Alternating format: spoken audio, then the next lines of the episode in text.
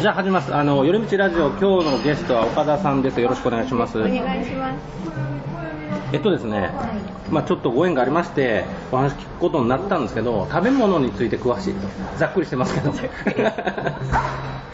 えっとね、僕、今も昔も超肉食で、暴飲暴食で、まあ食いたいものがあって、生きてきたんですよ。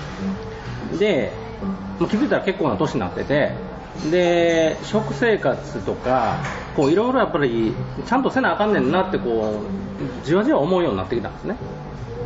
で、それで、まあ、僕の妹がそういうなんかオーガニックとかに詳しかったり、無農薬に詳しかったりするから、ちょいちょい話は入ってくるんですけど、先週かな？先週話した時に、まあ、まさにそういうのを岡田さんがめっちゃ詳しいそうだったんで、あの、食べ物について聞きたいなと思って、なんていうのかな、牛乳があかんとかね、マーガリンがあかんとか、僕らが小学校の時に食べてたりとか、普通にしたものが、年取ったら、そんなもん、プラスチック食べてるようなもんやとか言われたりするわけじゃないですか。それぐらい僕らのその食に対する知識って、うん、何も考えてないなと思った。何も考えてないというか、そういうふうに教えられちゃったっていうのがあるんですよね。戦略にはまられて、はまらさ誰のですかアメリカのですかアメリカとか、ちょっと大きい声で。じゃあ分かりました。誰かの戦略に僕らハマってるんですね。それは意図的にやってるんですか？意図的だと思います。えーそうなんですか？戦後意図的にやられたことが残ってるんだと思いでます。戦前のじゃあ食文化と戦後で違うってことですか、へえそうなんですか。全それが全部その敗戦したことによって、はい。アメリカがやっぱ立場上になったわけじゃはないですか、い、僕らはマーケットとしてアメリカ製品を売ろうとしたわけですか？だって向こうは牛を売りたいわけじゃないですか。はい。肉を売ったらじゃあ絶対乳牛メス牛もいるわけじゃないですか。はいはいはそしたらやっぱり牛乳も売った方がいアメリカには牛がいっぱいいると。そうそうそう。でアメリカはその資産をうまく使うために牛と牛乳をあちこちに輸出したいということ。そこから始まってるんですか？あなので母乳？今は違いますよ。あの母乳が当時ですね。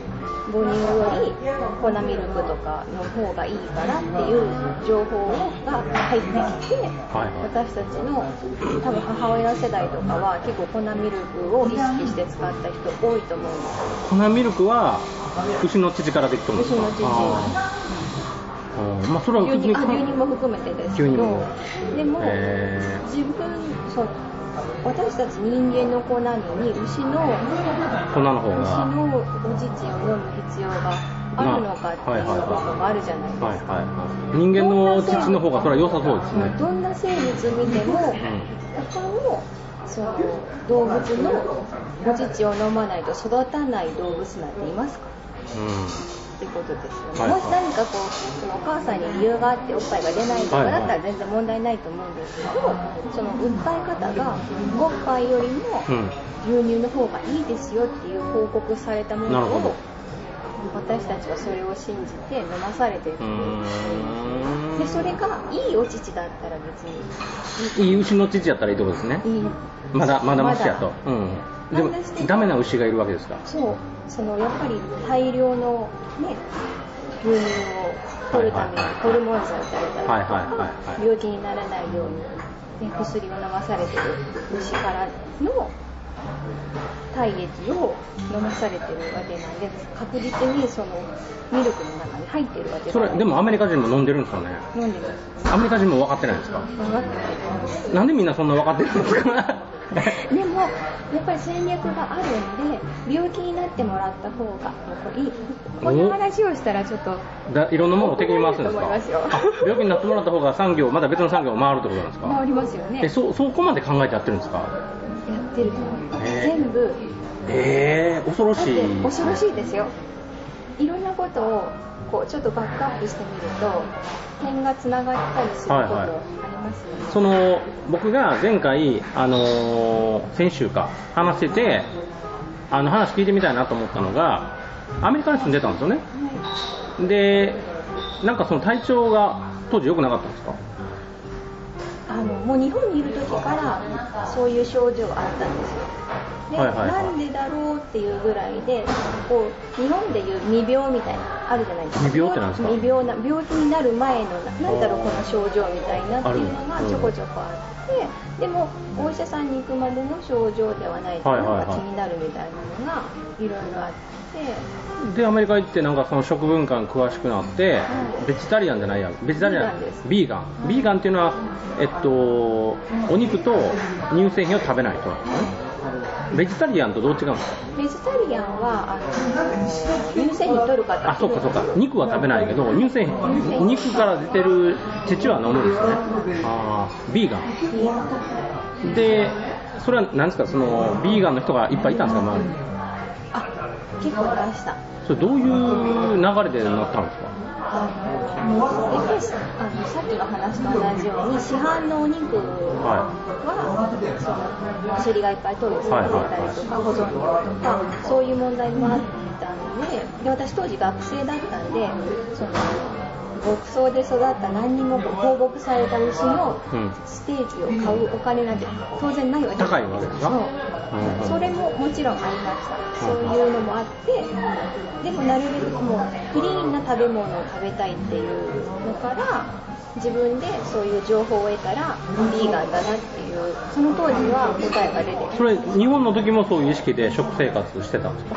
日本はうち両親が玄米食だったんで、はいはい。ある程度普通の一般家庭のところよりかは意識はしてたと思うんですけど、はいは普通にお肉も食べますし、はいはい。そうかその僕の昔みたいにそのラーメン食ってからもうカップラーメンと弁当みたいなのを毎日食べてたりとかしてたわけじゃなくてちゃんとその、まあ、ある程度食に対しては考えられてってたのになんかちょっとななんか気持ち悪いなんかすっきりしないなっていう感じでアメリカ行って調べたらそういうビーガンというものに行き着いたと。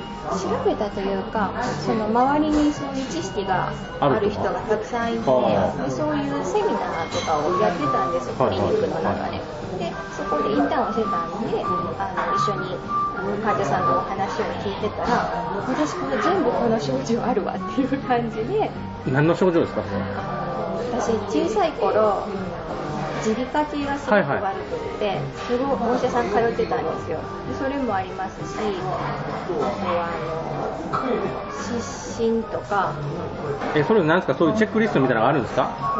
そのセミナーはたまたま乳製品の恐ろしさみたいな乳製品そんな恐ろしいんですか？僕え僕らずっと毎日牛乳飲んでたじゃないですか。そうアレルギーはないあれ牛乳アレルギーは自覚はしてなかったんですよ。うん。なんで、でもすごく消化不良っていうか、もあったし、お腹がこう張るとか、それもありましたし、うん、だから病気ではないんだけど、なんかこう、なんだろう、これみたいな。へえお腹が張るっていうのは乳製品から来るんですか？それもあったし、私、小麦もうん食べて直後は別に出ないんですけど、調べてもらうと、お小麦、大麦、ちょっと反応しますねっていう。え小麦粉って乳製品？あ違います。ままた別のまた別の話？結構アレルギー持ってる人が多い食べ物ですけど。はいはいはい。でそれでえっとアメリカでビーガンっていうのを知って食生活を変えた人。変えたんです。そのそのリストの中でないのが乳あの乳がんと子宮がんだけだったんです。唯一ないのが。あえそれは、えっと、乳製品食べてるとこういう病気になるよっていうあチェックリストがあって自分はあそれを言っちゃうとねちょっと問題になるか？もしれないんですけどこういう症状があったらもしかしたらそれは乳製品を食べているせいかもしれませんっていでそしたらほとんどチェックがついて乳がんと子宮がんだけだったんですだけがの唯一チェックされてないものであのあと私すごく生理不順で、はい高校生の時1年来なかった。えー、そんなことあるんですか？はい、それはちょっと精神的なこともああるんですけど、でその後も薬飲んで結局薬っていうホルモン剤だったんですけど当時私、はい高校生なんで知識ないんで、はい。お医者さんから出されたものを飲むじゃないですか、はいはいはい。それであの生理は来るようにはなったんですけどでも定期的にはまだ来なくて、はいはい。本当に結婚する直前ぐらいまでは不定期っていうそういう症状も、まあ乳製品からかもしれないっていう研究っていうか出てるんですよ、えそれで辞めたらどうなったの？やめたらこれはね症もちろんそういう症状もお腹が張るとかもそれは乳製品だけではないと思うんですけどなくなりましたし、はい。湿疹もあの乳製品やめただけでは完全にはきれいにならないんですけど、はい。それも一つの要素だとは思いますしへあの鼻とかも大丈夫ですし花粉症もない。は鼻って鼻炎ですか？蓄膿だったんですよちっちゃい時蓄膿って乳製品から来るんですか？本当に？だ結局その牛乳っていうのはあの牛牛のなんていうんですかこうた胎児って言っていいのかな？こう無駄なこうあのものこう唾と同じような胎液じゃないですか。ち乳でしょ牛乳って。乳ですけどそういうものも含まれちゃってるわけですよ。薬投与されてるんで。はいはいはでそういうあの体に入れたくないものも入っている液体を体に入れてるわけなんで体は出そうとするじゃないですか、いはいはいはい。鼻からも一つの。おおなるほど。なので体はしょうがないからやってるんですよ。その自分のか体に悪いものを入れてるんでどどうにか出そうとしてそれが便の人もいれば鼻の人もいる。えじゃあ乳製品をやめたら鼻の調子が良くなったんですか？その時私はそのあの蓄膿ちっちゃい時だけだったんです。よ、はいはい。でも大人になってから大人になって蓄膿とかはなかったんですけど結構この食生活が乱れている人は30とか35とか超えるとあなんかこうアレルギーみたいな花粉症とか出る方いるじゃないですか。そういうのはなかったですね。あだからそれはー乳製品はやめて結構な年月経ったから良かったのかなっていうのもなるほど。あとはクレンズもしましたしね自分の体を。フレンズ？クレンズ何ですか？フレンズ。仲良くなるデトデトックス。断食ですか？断食完全な断食ではないです。栄養素は入れてるんですけどある定期間あのジュースフレッシュなジュースとかしか飲まないとかへそういうのもやりましたしあのそうもうちょっと簡単にやれるプログラムもあるので5日間だけで。そういうのもやったりとかしたので、はい。その湿疹が収まったのはそっちの方が大きいかもしれないです。な一回空振りしたと。そうですね。そういうことしないともう人間ってこういうタンクと同じでどうしても普通に生活していったら悪いもの溜まっていくじゃないですか、うん。環境のものもあるし、うん。でも食生活すごい大きいですよね。そこは自分のチョイスがあるから、うん。なのでタンクがいっぱいになったら溢れちゃったらこうアレルギーとか湿疹とか症状出てくるわけですよね。なんで溢れる前にそのタンクを一回ちょっときれいにしてあげようっていうのが大事なんですよね。車のオイルチェンジと同じような感じでうん。車も一定期間だったら全部きれいにするじゃないですか。あんな機械でもやるのに人間の体はどうして自分もっと大事にしないの？っていう。うーん。断食とかねやる人僕の周りにもポツポツいるんですよ。なんかほんまに結構ハマってる人は定期的にやっててパワーアップするらしいんですけど僕やったことないんですよね。僕あんまり分かってないんですよその食に関しては、まあ、大切なこととは思ってるんですけどでもどういうところに気をつけたらいいのかとかはまあその完全には避けれないじゃないですか。はい。でそんな厳選してたら食べるものが、多分なくなっちゃうでしょ？で別にビーガンになる必要もないしお肉今もビーガンではないんですよね。じゃないです。それ日本に帰ってきてから？帰ってきてからです。その例えばアメリカに行ったらそのビーガン専門店みたいなのあるんですか？この店は乳製品使っておりません。あります。あるんですか？ありますしあのスーパーもあのビーガン専用ではないんですけどオーガニックのスーパーで結構規模が大きいところもありますしであの値段も、まあ、普通のお店よりは高いですけど学生が手が出ないとかはないんですよね。野菜とかも結構あの向こうで大大量に取れるので。うーんマーケットとかに行ったらね日本の方が高いんですよね。高いです。じゃあ日本に帰ってきてからビーガンやめたんですか？あの実家にく実家でこう暮らしてたんで私だけビーガンとかちょっと無理もあるじゃないですか。楽しくない。あ他の家族とかは普通に肉食べてるのにいりません 出してもらったものを私は美味しくいただくっていうポリシーがあるので、うーじゃあやっぱり周りの人にはなかなか理解されにくいんですか？日本でですか、はい。り言えばいいんでしょうけどあのそこまで自分の両親が変えれるかって言ったらはいはい。もう私はその漁師のレベルではいいと思うんです。あの食べ物もちゃんと選んでるんで。もうお年寄りやから？お年あお年寄りで関係なくては関係なくてあの食材も日本であのこう手に入るものでなるべくいいものを選んだりとかしてるんで全然それでいいと思ってるので、私がそこでこれダメあれダメって言ったら楽しくないじゃないですか、まあまあまあ食べたいもの食べたいですよね。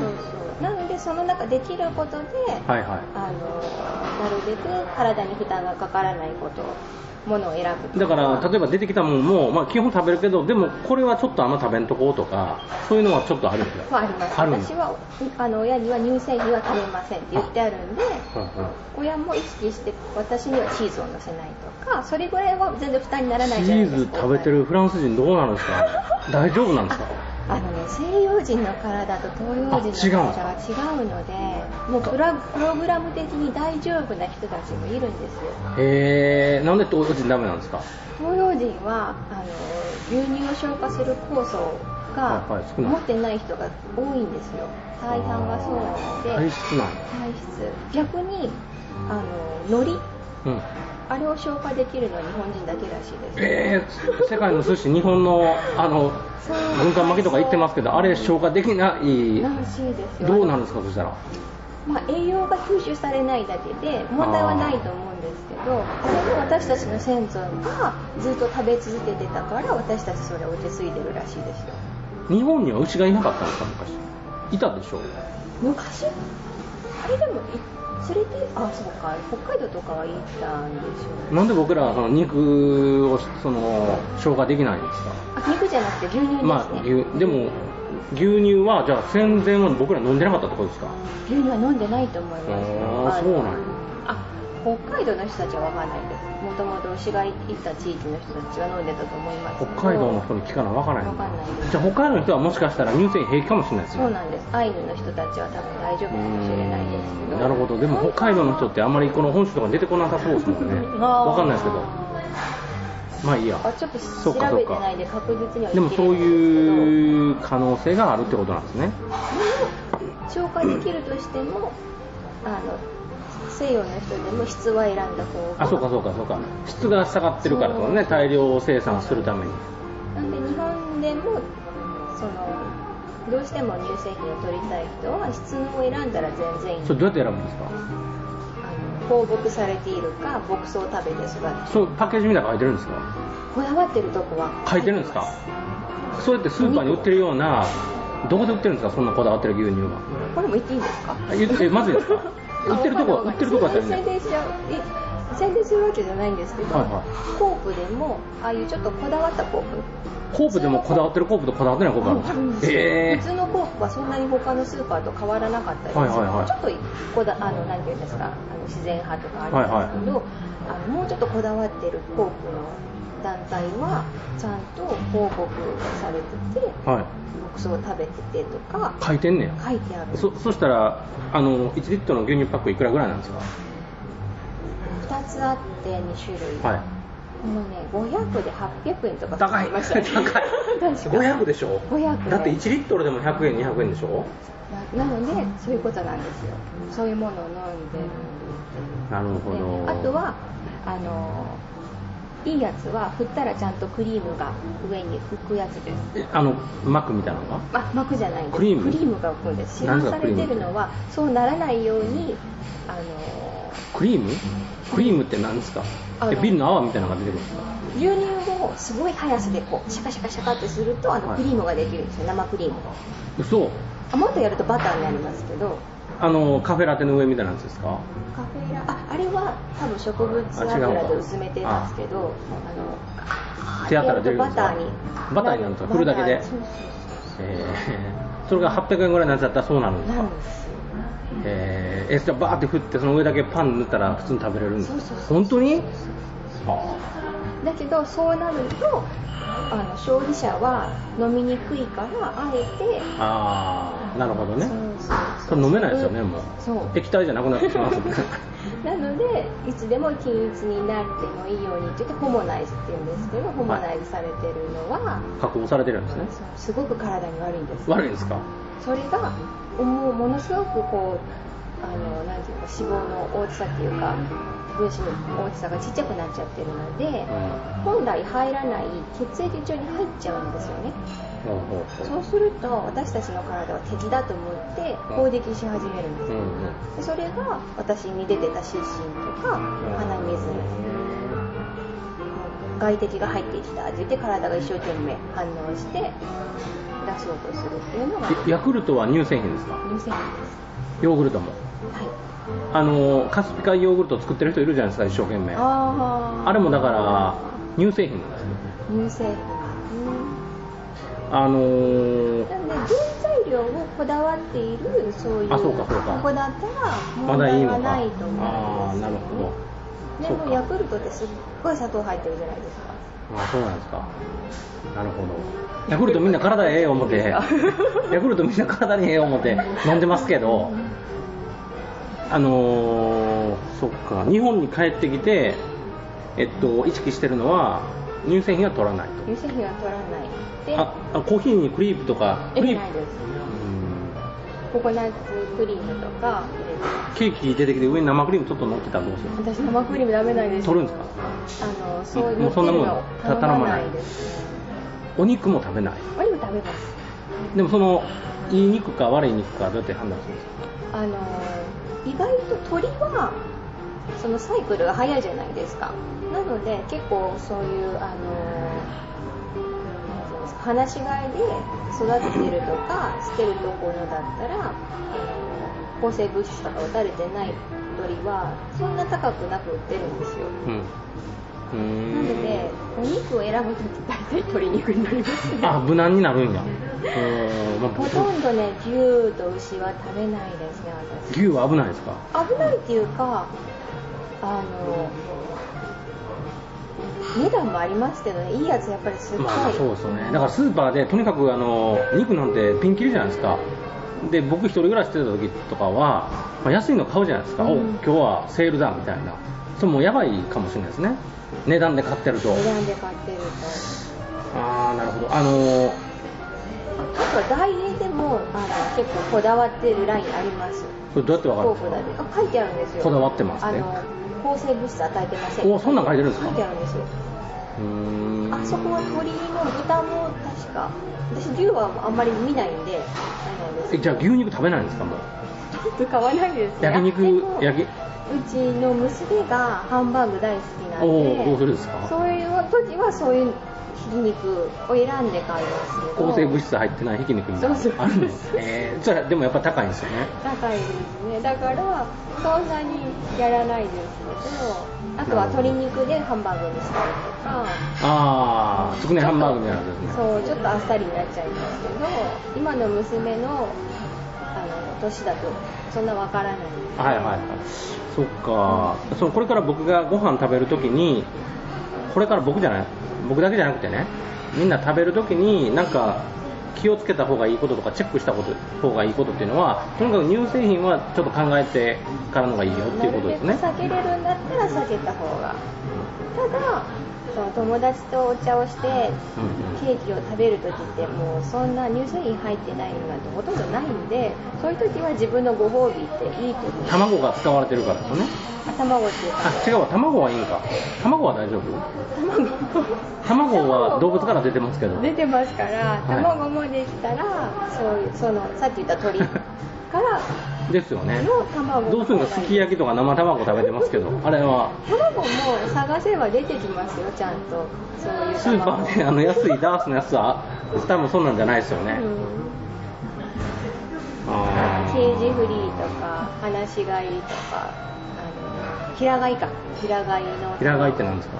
平飼いっていうのがそのケージなしで鳥がやっぱりそのケケケージっていうんですか？あのと閉じ込められてブクブクでかくされてるやつはストレスも溜まっててよくないんですか？しあのやっぱり病気になりやすくなっちゃうんでこうあの薬を与えないといけなくなっちゃうんですよね。なるほどな。なんでアメリカにいた時は卵もやめてました。えー僕卵大好き卵肉大好きなんですよ。なんで全然あのチョイスは一応あります。ないことはないんですそういうことですね。ただそれなりの値段はしますけど、はいはい。でもは卵はそんなにお肉ほど高くないので、いはいはい。うん、そうか。そう。え他ご自身がご自身が気をつけてるのは乳製品だけなんですか？他は製何品とあとあの絶対は油の質ですね。ああ油そうさっきのあのその牛乳の戦略と同じことが油にも当てはまるんですよ。戦後。それ誰の戦略なんですか？ああアメリカの戦略なんですか？え油の戦略って何なんですか？あのちょっと待ってください。あの油の話をめっちゃ聞きたいんですけど今の話は牛肉の戦略なんですよね。でもね同じことだと思うんですよ。ちょちょっといいですか？同じ一回切って次油の話に行きたいと思います。はい